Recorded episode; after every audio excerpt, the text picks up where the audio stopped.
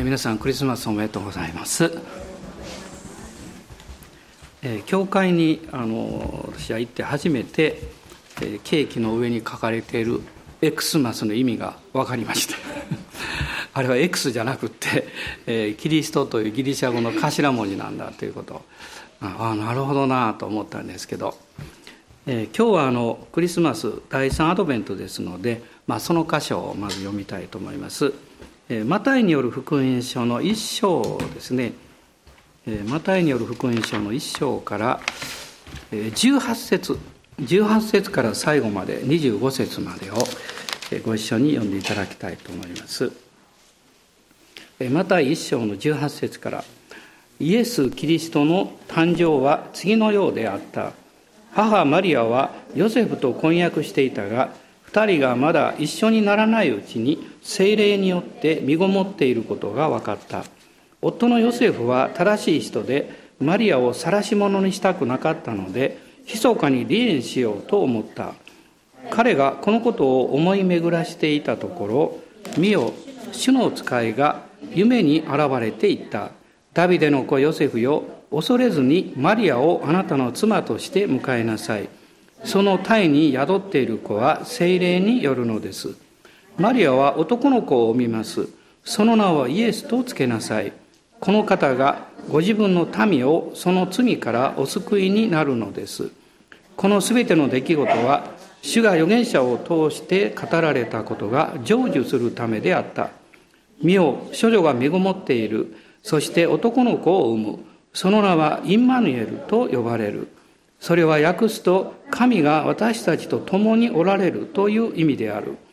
ヨセフは眠りから覚めると主の使いが命じた通りにし自分の妻を迎え入れたが子を産むまでは彼女を知ることはなかった。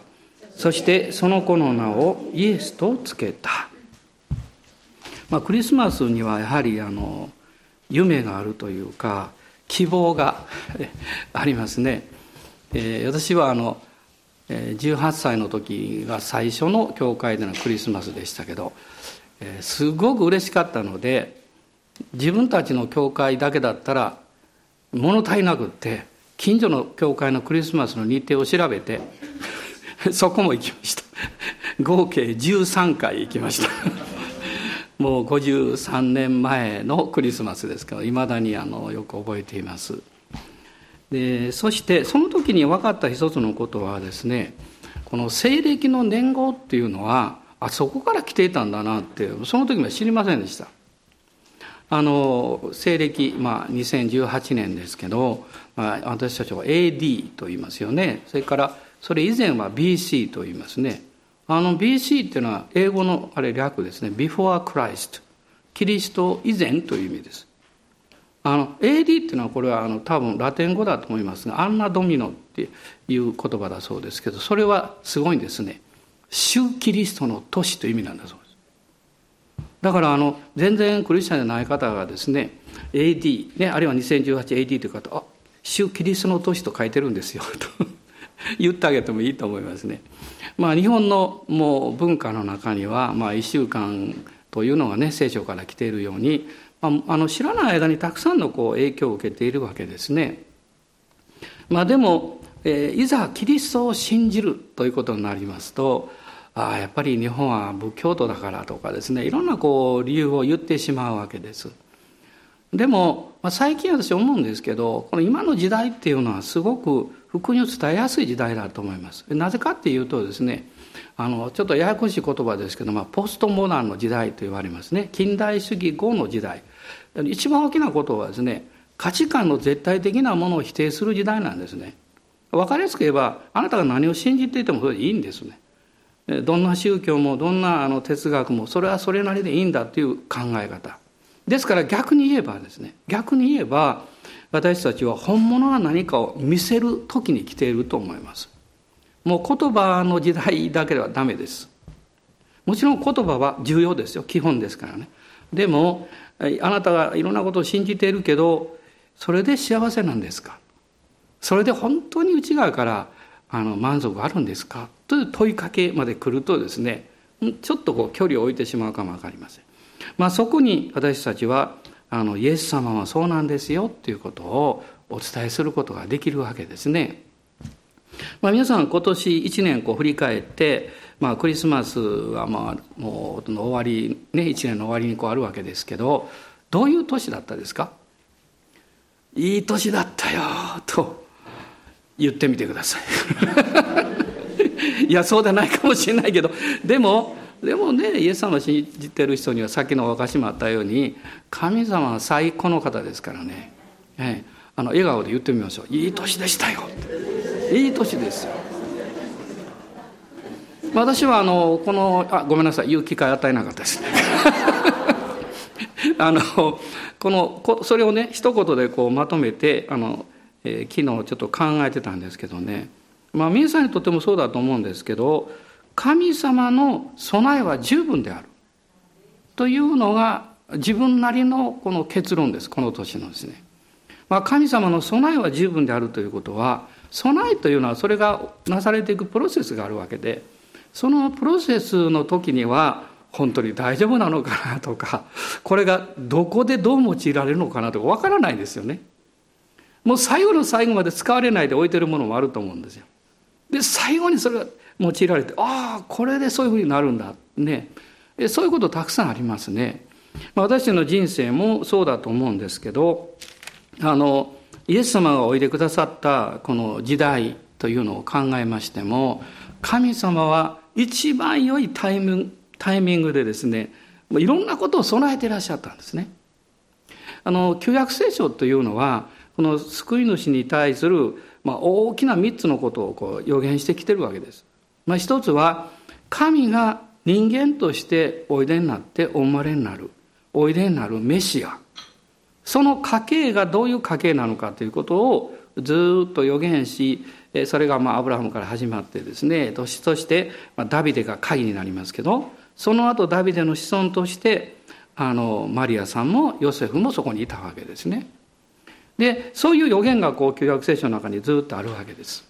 でこのイエス様がお生まれになった頃の旧約聖書というのはもうすでに数世紀前にヘブル語からあのギリシャ語にあの翻訳されてましたのであのギリシャ語のこの旧約聖書、まあ、72訳と言われるのが主に使われていたようですね。だからメシアがギリシャ語ですと、まあ、日本語ですからキリストになるわけですね。だからそういうふうにしてですねあの言語の問題もそうだったんです。その当時のこうローマ帝国はあのちょうどこうアウグストスがこのローマの初代皇帝になった時なんですね。これがあの福音書の中にルカの福音書の中にはねあの人口登録をしなさいという勅令がアウグストスから出たというのがあるわけですけどでこのこの時代の時っていうのはだからローマ皇帝がまあたった時代、まあ、その数十年前に彼は皇帝になったんですけどでですからローマの国というのが、まあ、統一されていたで統一されるということは大まかに言ってですけど平和があるわけです。まあ、その中においてはね平和があるということは、まあ、旅行ができるということですよね。まあ、そういう中で福音が伝えやすかったというのがまああるわけですね。まあ、それからあのローマはあのあの戦争によって勝ってきた国ですからローマ皇帝ができるまで大体500年ぐらいですねイタリアの小さな村から始まって当時の強大なこう国になっていったわけですけどでも彼らには皇帝はいなかったわけですずっと長い間。あの元老院というのがあって、まあ、チームでこの協力し合って国を治めていくというね、まあ、そういうあの風に来たわけですけどあのこのアウグストの時に初めて初代のローマ皇帝が生まれたイエス様が生まれた時に彼は皇帝だったわけですね。であのこの元老院の中でですね AD の44年ぐらいだったと思いますけどあの有名なあのカサエル・シーザーが暗殺されるわけですよ。であのブルータスお前もかっていうなんか有名なねセリフがありますけどで彼は暗殺されてですね2年後ぐらいに AD の42えごめんなさい AD じゃ BC ですね。あの BC の42年ぐらいだと思いますが1月の1日だと私覚えてますけどそこにいたわけじゃないですよ。記録読んだだけです。1日に彼がですねもう、えー、本人を殺した元老院から神格化されるんですよ。神という称号をもらうんですよ。これなんでそうなったんでしょうかね。私分かりません。そこまで勉強してませんからね。でもその後で彼の養子になった、えーと、当時のあ、えーと、オクタビアヌス。えオクタビアヌスでしたかね、えー、ちょっとどっかメモしたんだけどなんか字が見えないやつを自分で書いてます オクタビアヌスですね。まあ彼がですねこのカサエルのあの養子になるんですね。養子になってであの有名なあのアントニウスでクレオパトラのエジプトの戦争とかね海戦でこう勝利を得てですね、まあ、彼があの強大な帝国の、まあえー、当時はまだこうちょっと分かれてましたけどあの、まあ、トップになっていってやがて彼が全てを治めてやがて皇帝になるわけです。でも彼の養父が神になったわけですから彼は神の子になるわけですよ。だから彼の時代からですねローマ皇帝は神であるというふうにあのされてきたんですね。まあ、ローマはいろんな国をこう征服していったのでただ征服してもその土地の宗教はある程度許したようですね。でないと混乱起こりますからね。ただ一つですねあなた方はどんな宗教を信じてもいいけれどもあなた方の信じている宗教のその上にローマ皇帝が神として、ね、いるんだということを認めなさいということがあったわけですよ。これが問題だったんですよね。まあその初代において二つの宗教は絶対それを受け入れなかったんです。一つはユダヤ教です。であの私たちは神人間が神なんて信じないってねそれはそういう理屈が合うわけです。もう一つの、まあ、宗教というかグループがいわゆるキリスト教なんですね。私たちはローマ皇帝を神として拝みませんと告白しません。だからイエス様があのピリポ・カイザリアというあのまあイスラエルの北の方ですねヘルモン山の麓の方で弟子たちにあなた方は私のことを何と考えるのかではなくて言うのかって聞いたんです告白するということは即命がかかるわけです、まあ、そういう中で精霊の啓示を受けてペテロが「あなたこそ生ける神の子キリストです」と告白するんですね。まあ、これはクリスチャンの信仰なんですけどあのまあ、そういうその信仰を持った人たちがあの、まあ、ローマはこの、まあ、軍によって成り立ってますからいろんな反乱が起こるとすぐに軍隊を派遣できるようにあのローマからあの道路網をこう整備したわけです。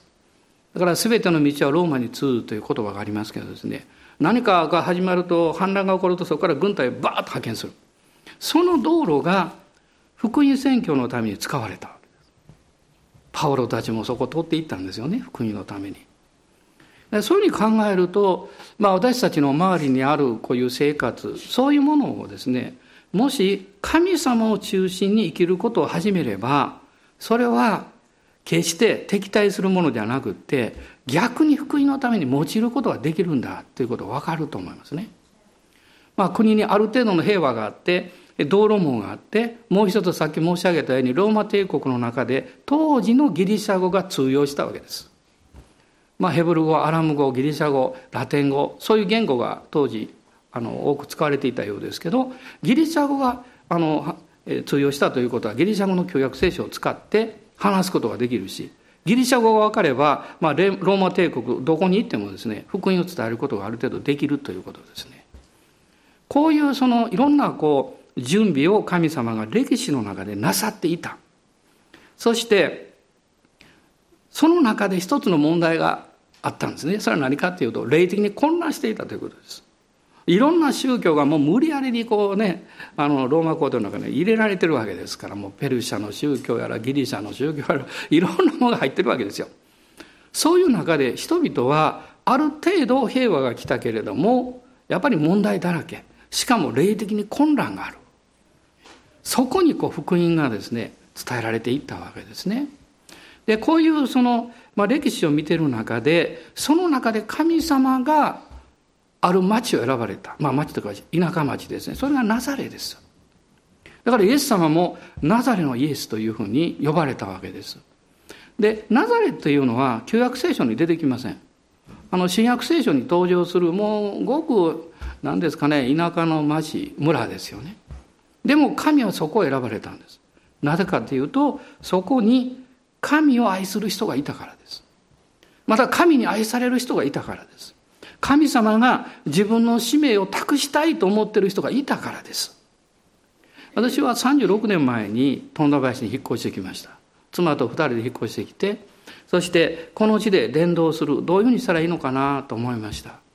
でもその中でですね、神様がまず教えてくださったことは、この町に神によって愛され選ばれている人たちがいるんだということを信じなさいということでした。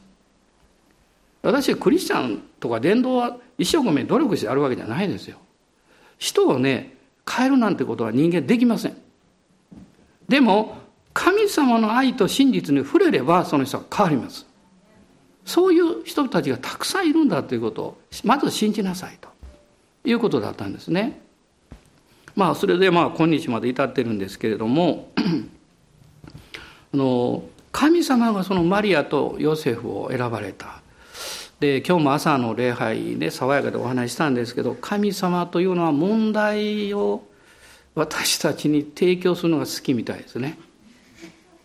なんか手間かかるとかなんでこのややこしいことがあってそれはそうですよだってもしマリアさんを選ぶんだったら婚約する前に選んであげたらいいのにとか思うんですよね。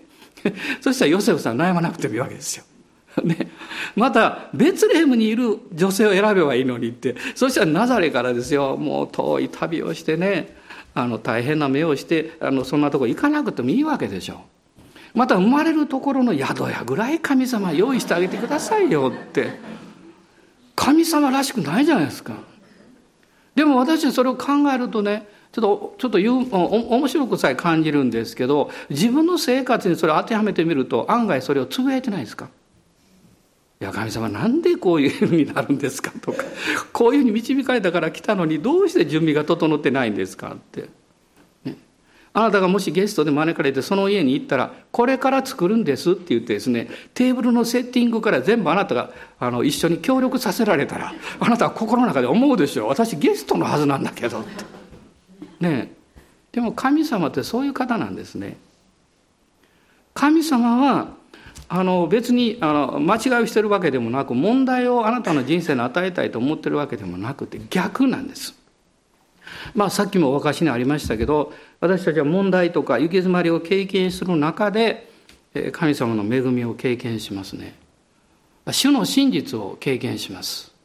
まあ時々言いますけどあの台湾の、えーと、ニューライフのね先生が帰る前に私におっしゃってくださったもう大きな教会ですけどその先生の牧会の一番大事なこと何ですかって聞いた時にね私にこう言いました私の過去の問題を振り返ることだと言いました。問題を、え悩まなきゃいけない問題ほど投資したものが大きかったということなんですよ。価値があったということです。私道を歩いてて10円落としてもそんな気にしません。あ落ちた。どこ行ったかな。1万円札落としたら大変です。探し回ります。ね。お金という形では同じですよ。10円も1円も1万円もですね。でもその使える内容は違うので私にとっても価値観が違うわけなんですよね。ということは私たちが何か失敗をしたりこれは何でこんなこと起こったんだろうってこんなに投資したのにねエネルギーもお金もまた愛情もですよでもそれは決してあなたに損害を与えるためではないんですよ問題はあなたの視点が変わらなきゃいけないんですね。あなたの視点ですよ。あの、見つかいがマリアさんに現れました。で、マリアさんに現れた時に、あの、実は見つかいはですね、マリアにね、おめでとう、恵まれた人よって言ってるんですね。そして、このことは、実は、恵みなんですよって実は恵みって2回使ってるんですそこを見ると。あの、それ不思議だと思いますね。恵みって言われたらマリアにとってみれば問題ですよ。これ偉いことやってね。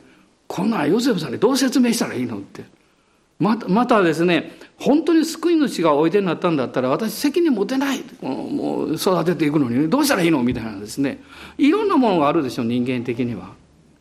でも、まあ一瞬でしょうけど、そういう心の、まあ、戸惑いというふうに書いてますけど、葛藤があったかもわかりませんが、マリアが得た結論は同じだったんですあごめんなさい一つだけだったんですよあなたも悩むでしょうあなたも現実を考えて私にそんなこと言われたってねそう信じようと言われたって難しいといろんな理由を挙げることできるでしょうでも最後の結論は同じですよ。神様が真実であるということを信じることです。神様の恵みは真実を期待しているものに対して決して外れることはないということです。私は36年間ここで皆さんと一緒に伝道してきました。というよりも楽しいクリスチャン生活を送ってきました。本当に私クリスチャン生活楽しいなと思います。もちろん楽しい面だけではいけないと思うんですが、でも中身はそうです。だって恵みっていうのは嬉しいことですから。その中で経験する試練もあるし、悲しいこともあるし、あるいはなぜなんだろうと、未だにわからないこともいくつもあります。天国に行ったら質問状出そうと思ってますなんでこうなんですかみたいなですね。でも感謝なことは、今そういう問題があっても、私には解決する責任がないということです。委ねたから主に。で、難しいこと言われても私は言います。わかりませんと言います。神様は知っておられる。そのように主に委ねることができるという人生を送らせていただいた。それは神様の大きな選びがあって、そして備えがあって、そして神様の恵みがあったからなんですね。で、さっき読んだところでですね、あの、あのまあ、歴史的なことを少し申し上げたんですけども神様はマリアとこのヨセフをまあ備えられましたそしてルカによる福音書とあのマタイによる福音書をこう見るとあのマリアとヨセフに、えー、マリアには主の使いが直接現れて言いましたね。ヨセフには夢の中で言いましたね。3回ですね。ヨセフは夢の中で主の使いに会ってるんです。どうして直接じゃないんでしょう。どうしてマリアさんは直接現れたのにヨセフさんは夢の中だったんですかね。私の結論は男は理屈っぽいからです。だから夢を見てる時はぼーっとしてますから。ね神様のメッセージ受け取りやすいんですよ。でもそれだけじゃないですもちろん。ヨセフという人は正しい人であったとここに書いてますけどそれは神様の前に敬虔な心を持っていた人です。敬虔な心ですね。あのどんなに敬虔な心信仰を持っていてもあの現実の問題を感じるものが強すぎると私たちはどうしてもそれに圧倒されてしまう弱さがあるんですね。でも夢の中は大丈夫です。どうぞ今晩男性の皆さんは夢を期待してください、ね、夢の中で借金取りに追われたっていう夢もあるかも分かりませんし。私も追っかけられる夢何度も見ましたね。あのなんか分からないものにね。でもある時から勝利しました。その夢の中でもイエス様の皆によって勝利ができるということを教えてもらったから。もう追っかけられたら振り向くんです。そしてねイエスの皆によって出ていけって言うんです。夢の中ですよ。そういうことを何回かやってましたらねそんな夢見なくなりました最近。そしていい夢を見るようになりました。神様が私の心も癒してくださっているんだなと気がつきました。心が癒されていくと私たちが思うこと感じること何が起こってもそれについて想像することはマイナス面が少なくなります。物事を消極的にどうしても受け取ってしまう傾向は罪の性質ですけどそれだけじゃないです。人生の中で経験した痛みや傷や、まあ、負の部分というかそれが重なってくるんですよね。でも神様はマリアとこのヨセフに信仰を与えられたんですね。そして二人に同じことをおっしゃいました。それはマリアが身ごもった救い主、そして、え、ヨセフがそのある意味で、えー、世話をしていくわけですね。この赤ちゃんとして生まれてくるわけだから。この二人に対して、その子をイエスとつけなさいと言いました。これどちらも同じことを言われてる。その子をイエスとつけなさい。つけなさいという意味はですね、これは神の御子が人間になられたんだけど、その神の御子の名付け親になるという霊的権威を彼らはもらってるんです。これすごいなと思いますね。どういうことかというとですね、神様があなたに御言葉を通して信仰くださいます。でもそれだけではなくって、精霊によって命を与えてくださいます。そのその準備や中身や備えが全部あるんですけど、それをあなたが目に見える形に現実化してそれを動かしていくのはあなたの信仰なんです。で蔵の中にどんなものがあってもですねそれを出して用いるまではあなたにとっては現実になってません。あのもし皆さんがね先日あるところで、まあ、一日中カレーを食べたことがあるんですけどあのいただいたら全部カレーだったんです でも私カレー好きだったからあの感謝して食べましたけどね。でもあのこの間あの奉仕したある教会も1階がインドカレーの店だったんです。もうその2階の部屋はカレーの匂いがずっともう礼拝と満ちてるんです。いいですよね。もうカレーもうお腹空いてきますけどね。でもそのカレーを食べながらですね私思いました。私は今お肉を食べてるとかじゃがいもを食べてるとか人参食べてるとか。でそんなふうには考えませんでした。そんな考えたらね美味しくないですよね。もうそれがもう一つになってるわけですよ、ね、でもそれを作った方はちゃんと知ってるんですよ。どのくらい何を入れたか。そしてどういうふうにあの味付けをしたか全部知ってます。そして出来上がったものを私たちは食べるわけですね。でもそのプロセスでもしあなたが作ってるところに行って覗きに行ったらどうですか？こうして「じゃがいももっと大きく切ってくださいよ」とかですね「人参は私あんまり好きじゃないからちょっとにしてください」とかですね「お肉はでかいのお願いします」とかですね。まあ言う人いると思いますけど。あのですね。そんなこと言われたらやりにくくてしょうがないでしょう。おそらく怒られますよ。だってあなたの言うようにしたら私が仕上げたいと思ってる美味しさにならないからって。あなたが神様がなされる導きにつべこべ言ったら神様がそれを通してあなたに良い結果を導こうとしてる結果が変わってくるんですよ。私は初めのうちは抵抗してました。やっぱり自分のやりたいになってほしいと思ったからクリスチャンになったら神が動かせると思ってました。大きな間違いでした。絶対できませんそして葛藤しました。戦いましたね。でもその中で得た結論はですねあの短絡的に見ると私は自分のアイデアの方が神様より勝ってんじゃないかと思う時もある。あるでしょ？今何かうなずいてました でも結論から見るとそうじゃないんです。そうじゃないです。やっぱり神様が導いてくださったことがベストなんです。どうぞ皆さんの問いかけ天国まで持って行ってください。それじゃあどうして私こんな悲しい経験したんですか？どうしてこんなに大切なものを私から奪ったんですか？私はそれに対して答えられません。ただ言えるのは主が知っておられるということです。そして神様あなたを愛しておられるということです。神様あなたの人生に無益になるようなことは絶対なさらない。あなたを信頼してるから良いことだけじゃなくて辛く感じることもあなたにお任せになるんだと思います。私はヨセフさんが大好きです。というのはそうなそうなりたいと思ってるんです。厄介なことを彼は思う引き受けたんでしょ、ね、それをずっと持ち運んでいくわけでしょ？だからヨセフさんはねどこで亡くなったか書いてないんですね。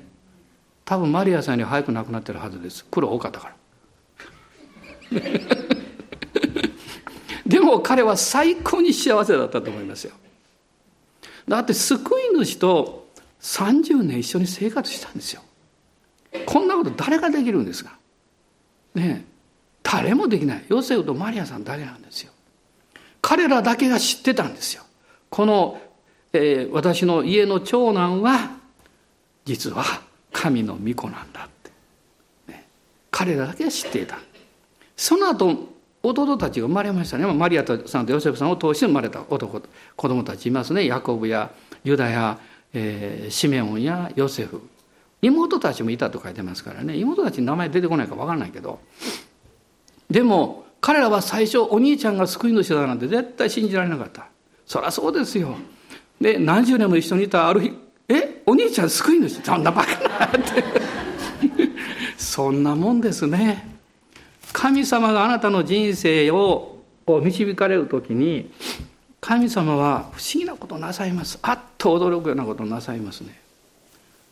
彼らはお兄お兄ちゃんが気が狂ったと思ってねあの家に連れて帰ろうと思ってもう交渉外にイエス様が入られた時に迎えに行くでしょ。その彼らが主の弟子になったんですよ。これはもうすごいことだと思うんですね。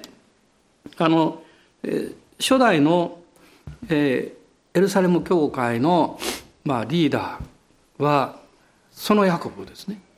十二使徒のヤコブはもう殉教してますし。だからあのマリアとヨセフによって生まれた、まあ、多分長男がヤコブだったんでしょうけどヤコブが初代エルサレム教会の最初のリーダーになりました。彼は殉教します。その後聖書にはないですけど歴史的な記録で見ると彼の次にリーダーになったのはシメオンだそうです。そしてユダとそのヤコブが書いた書簡が新約聖書の中に収められています。彼らがですねそのユダの手紙もヤコブの手紙もそうですが一番最初に言うことはイエス・キリストのしもべユダ。イエス・キリストのしもべヤコブと書いてます。兄貴は実は救い主でしてとは書いてません。私だったらちょっと似合わせたいなとこう思うんですけど。ただユダだけがヤコブの兄弟ユダと書いてます。それは理由があります。あの当時はですねあの多くの人が読み書きできませんでしたしそれからあの教えの権威はやっぱり十二弟子の教えでないと受け入れないというそういうものがありましたから。でですから、まあ、パウロもそれでね悩んだんです。あれは使徒じゃないとか言われてガラテヤ書にだからそのことをちゃんと彼は書くんです。一章の一節にね。でそのユダもですねあのヤコブは有名でした。エルサレムのリーダーですから。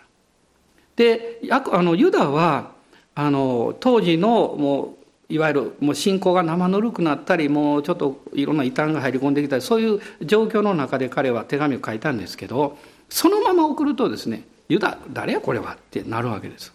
だからあのエルサレム教会のリーダーであるヤコブの兄弟なんだとわざわざ書きました。自分のためじゃないです。それを受け入れる人たちのためにそれを書いたんですね。でもそれでもイエス・キリストのしもべと書いてます。私たちはそうですね。どんなに立派であっても生まれつきクリスチャンになる人はいません。あなたがどこかでイエス様を信じるんです。先週あの宮部姉妹のご主人様洗礼授ける機会があってね、まあ、91歳であの受洗なさってそのあまり表情を出さない方なんですけど立派な方ですね。あの洗礼を受けた時ね男の喜びを表現してますね。静かに。なんとなく微笑みをこうふっと出すようなですね。わーとは言いませんでしたからね。でも私は分かりました。ああこの方は本当にイエス様を信じて喜んでおられるんだなと思いました。神様がもう何十年もずっと準備されたんですね。神様がこの歴史の中で救い主が来られて、そしてあなたのために、私のために十字架にかかって、罪の許しと永遠の命を私たちに与えるための、その見業、食材が完成する長い長い歴史を準備なさったんですね。この方があなたがイエス様を信じて神のことされた時に、あなたの人生の将来も覚えて、備えと準備をしてくださらないはずがないでしょう。信じましょう、皆さん。年末になるとね、いろいろややこしい問題も起こってきますよ。どうしようかなと思うこともあるでしょうね。でもそれを無視するんじゃなくて、その中に神様が働いてくださって、全ての備えがなされるんだということを信じましょう。もしあなたが信じなかったら、誰が信じるんですか？あなたが職場に行って明るく振る舞わなかったら、もう職場の中もなんかブツブツブツブツ暗くなりますよ。ね。あなたが神様を賛美しなかったら、あなたの関わるその生活の中に平安、喜びは消えていくでしょうね。あなたはそういう役割を担っています。神様はあなたの人生を愛してるだけではないんです。あなたの人生を用いたいんです。用いられる人は試練を通るんです。なぜかっていうと、それは鍛えられないといけないから。叩かれたり、ね。私よくあの、えっ、ー、と、金沢の金箔の話しますけどね、今あれ機械でボンボンボンってこう伸ばすんですね。ちっちゃなのがものすごく大きくなるでしょ。初め見た時こんなごまかしやん思いましたがそういう意味じゃないですあれあれは そのそういう質を持ってるんですよ金はねであのそれは打たれて打たれて打たれてすっごく大きくなってそれがいろんなところ使われていくわけですね。打たれることは目的じゃないんですよ。試練や試みに遭うことが目的じゃないんですよ。準備なんですよ。準備なんです。悲しい時は思いっきり悲しんでいいんです。でも悲しみの期間をの終わりをつけてください。そしてこう祈ってください。神様、私が受けた悲しみ、この痛み、苦しみはあなたの栄光を表すための何のためだったんですか私を用いてください。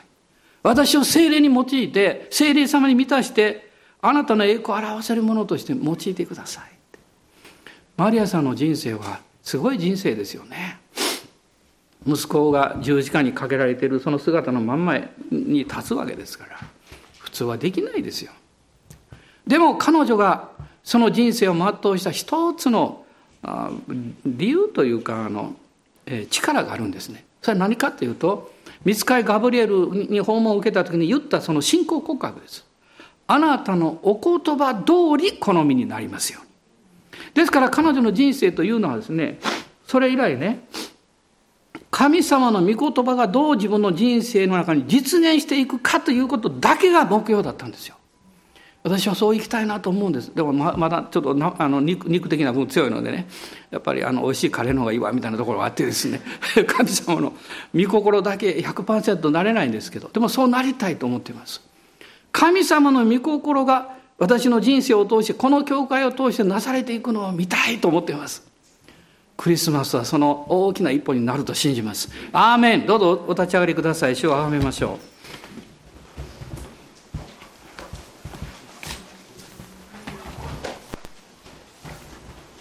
アーメン。ハレルヤ。今イエス様を賛美したいです。一緒に褒めたたえたいです。アーメン。感謝します。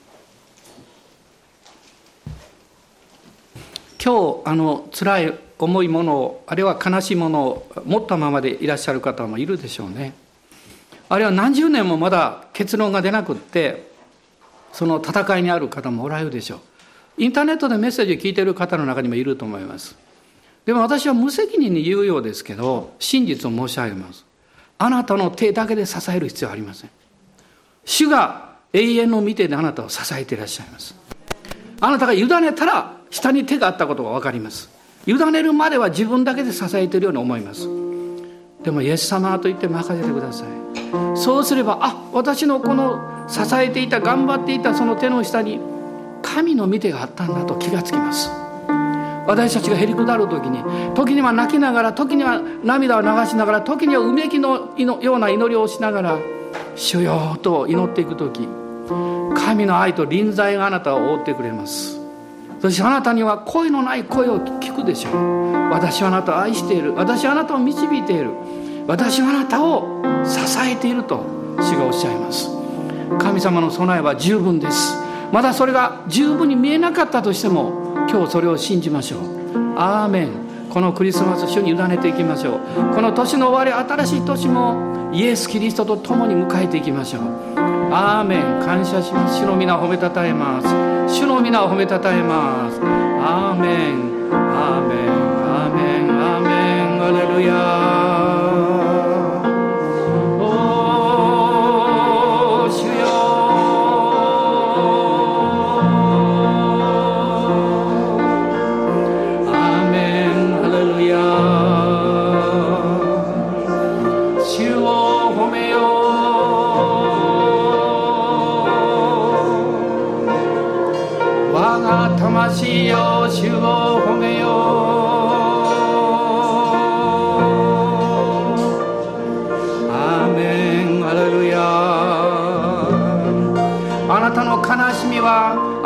涙は主が拭ってくださいます。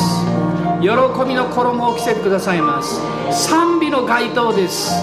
ですからこの口に与えられた賛美の賜物を用いて主を褒めたたえます。アーメン。ハレルヤ。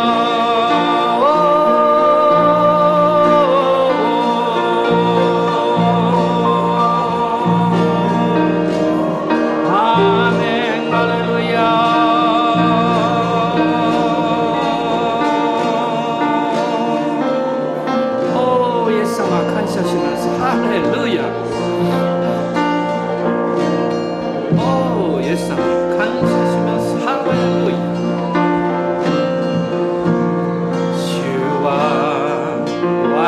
者たち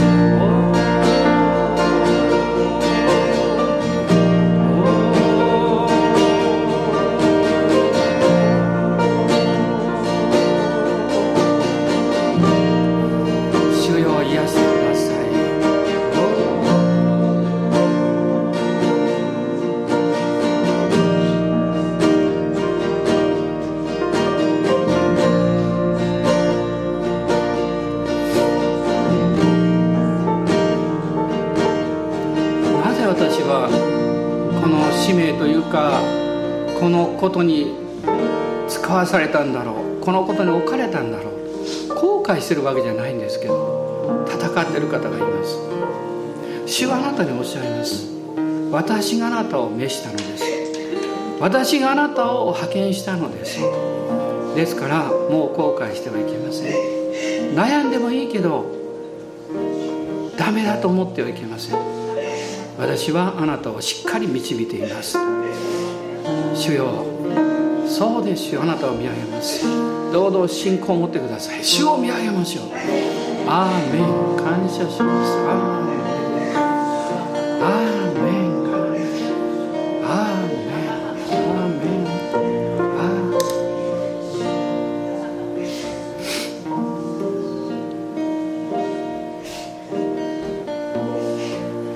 私たちの主イエス・キリストの恵み。父なる神のご愛。精霊の親しき御交わりが私たち一同と共にこのクリスマス一人一人の上に上からの豊かな恵みがありますように。アーメン。